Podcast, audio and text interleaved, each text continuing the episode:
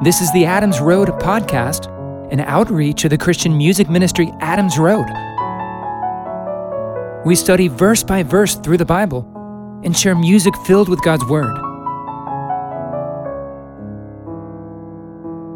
Let's start today by listening through Acts chapter 19, verses 1 through 7. While Apollos was at Corinth, Paul, having passed through the upper country, came to Ephesus and found certain disciples.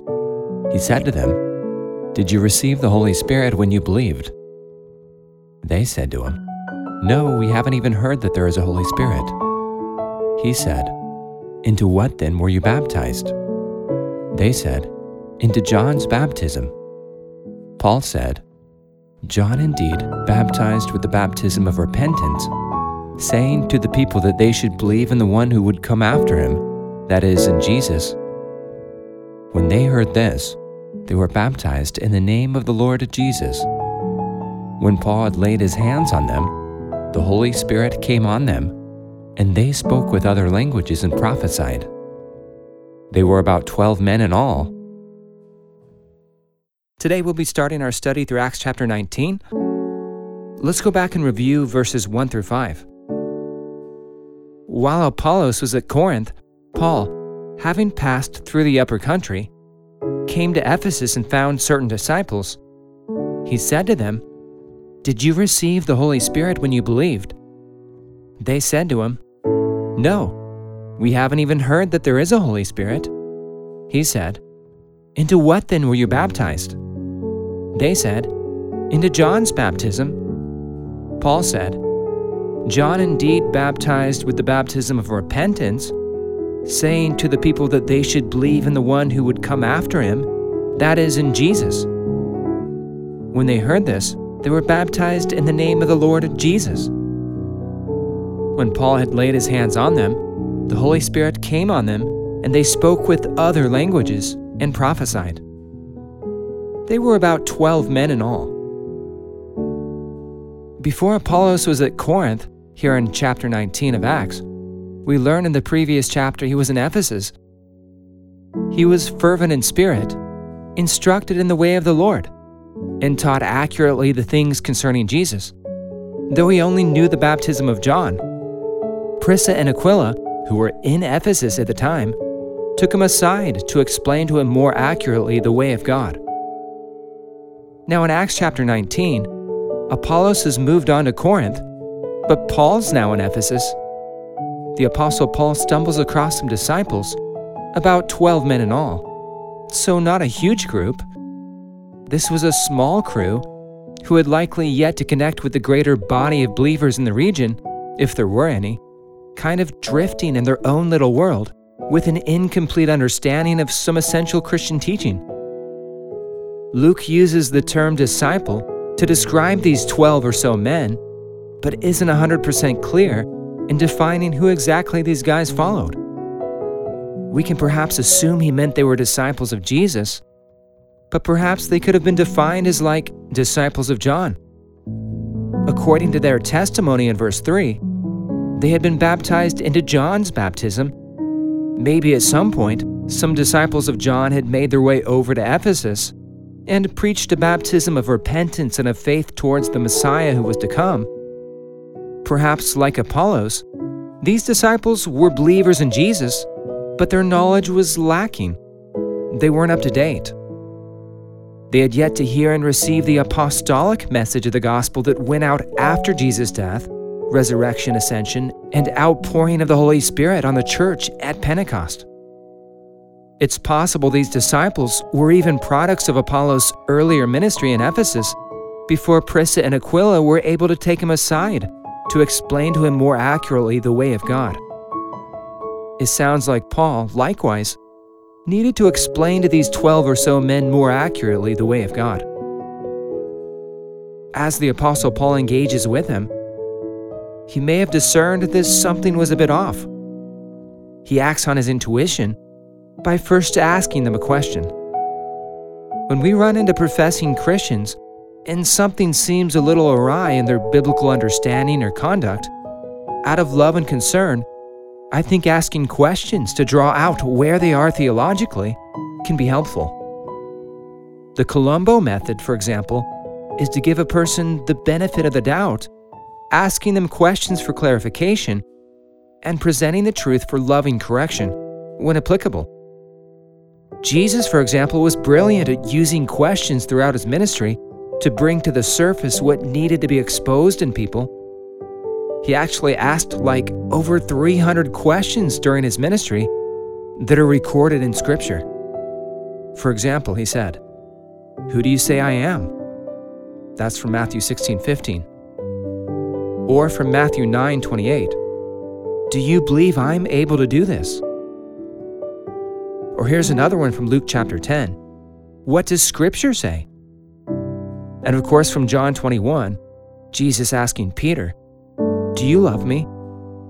And finally, from Luke 10:26, Jesus asked, What's written in the law? How do you read it? The apostle Paul asks these disciples in Ephesus if they had received the Holy Spirit when they believed. These guys didn't even know there was such a thing. So Paul ends up baptizing them in the name of the Lord Jesus, laying his hands on them, and then the Holy Spirit comes on them. When the Holy Spirit came on them, then they spoke with other languages and prophesied.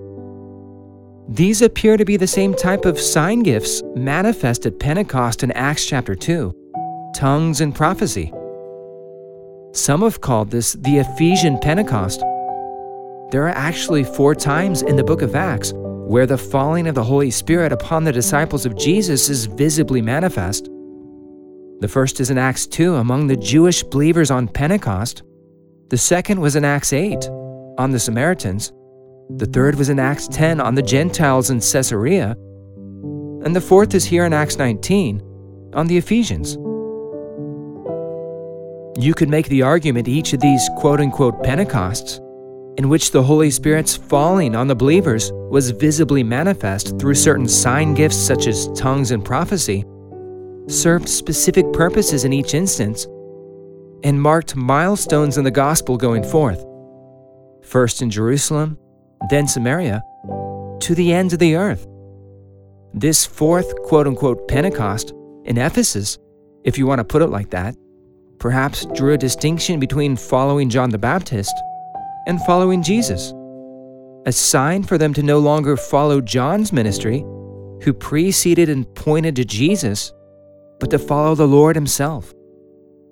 Some scholars debate whether these 12 or so disciples of Ephesus were Christians who just lacked some understanding before they encountered Paul, or if they only became believers after their encounter with Paul, having learned about the Holy Spirit, been baptized by Paul in the name of the Lord Jesus, and then having had the Holy Spirit come on them after he laid his hands on them.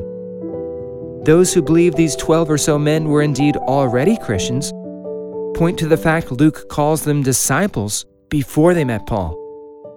Also, Paul's question infers that they had already believed in the Lord Jesus when he asked, Did you receive the Holy Spirit when you believed? This, by the way, in my opinion, was somewhat of a loaded question.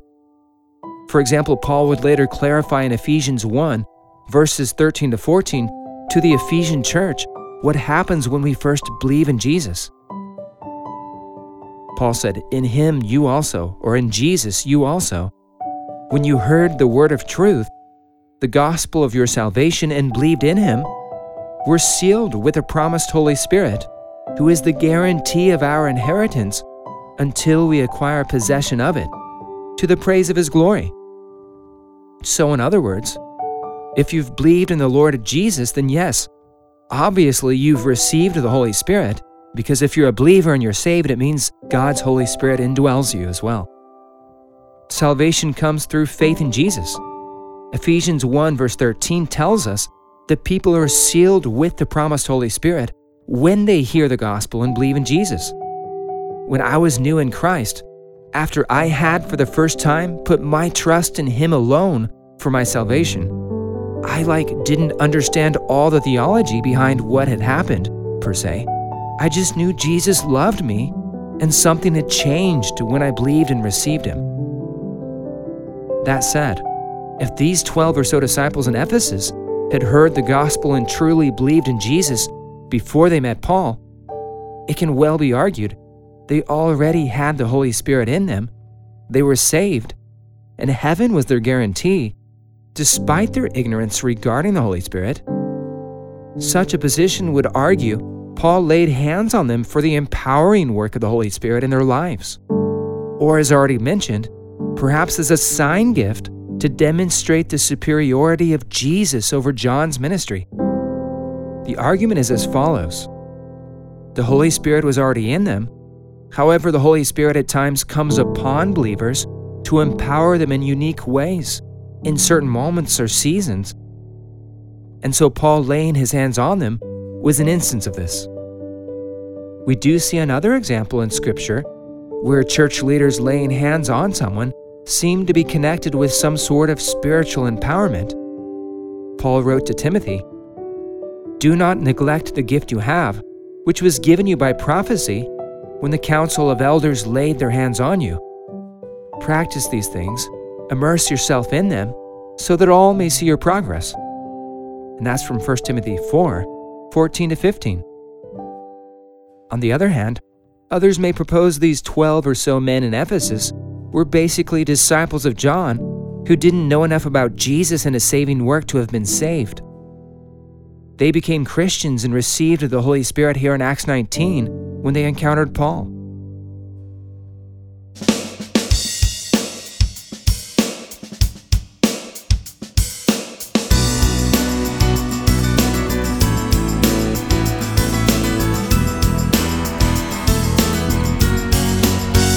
John was baptizing in the desert, a baptism of repentance, a change of heart toward God, a forgiveness of sins. But he told the people to believe in the one coming after him, who would baptize with the Holy Spirit and with fire.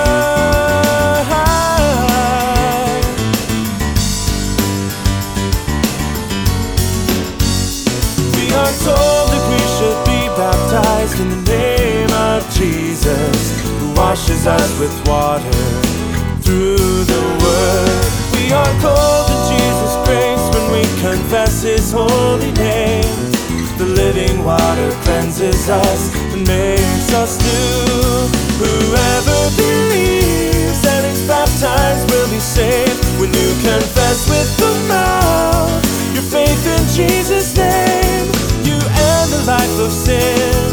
That's when you're born again to live a life for Jesus.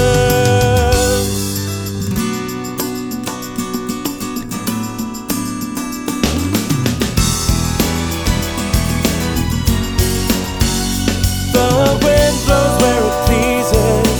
We hear it sound but cannot tell from where it comes or where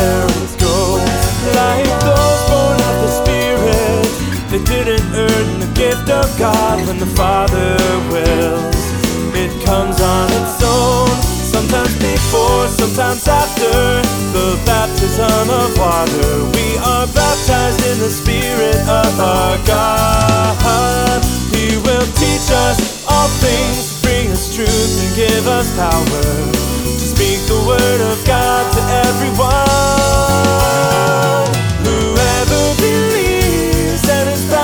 Be saved. The Spirit lives in us and guides us day by day. By Him we're sanctified as we live a life for Christ. We become a living sacrifice. Be careful how you build on the foundation of Jesus. For every work is tested by the baptism of fire. If you don't bear good fruit for God, then you will have to suffer loss. So live for Jesus and on Him alone rely.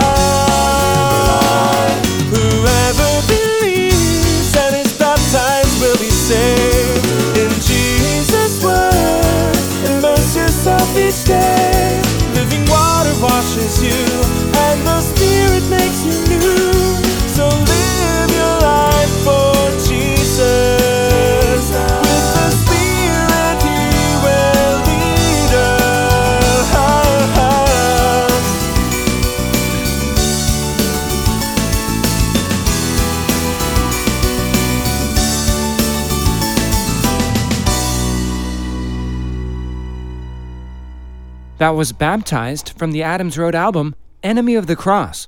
In the mouth of two or three witnesses shall every word be established.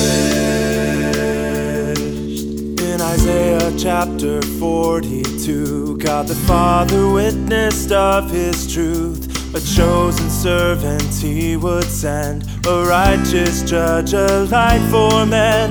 He would not shout or raise a cry, but open all the blinded eyes, and from the prison set us free. He would not crush the weakest reed. He only heeds the Father's voice and sees the Father's will.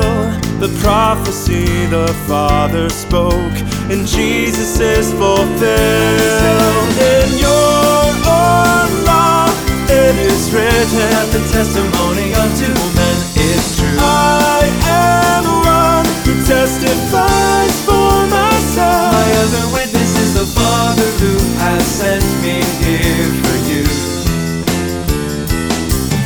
In Isaiah 43 and 4, Jehovah made his witness sure about himself, creator and redeemer, savior for all men. Before him there was no God formed. The first and last he told us more. Forget the former ways and see that I am doing a new thing. Jehovah said this covenant would be on our hearts and minds. As Jesus he went on the cross and he offered up his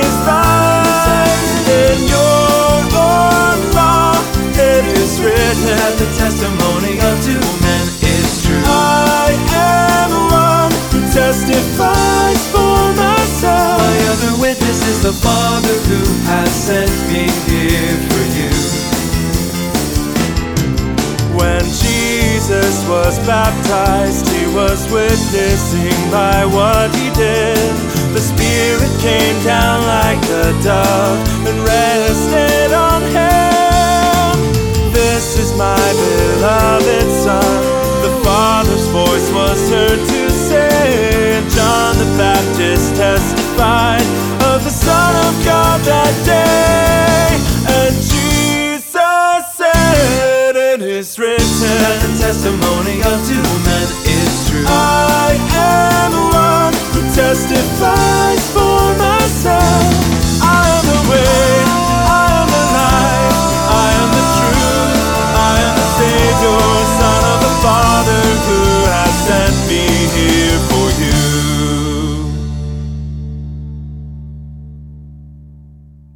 That was Jehovah's Witness from the Adams Road album Enemy of the Cross.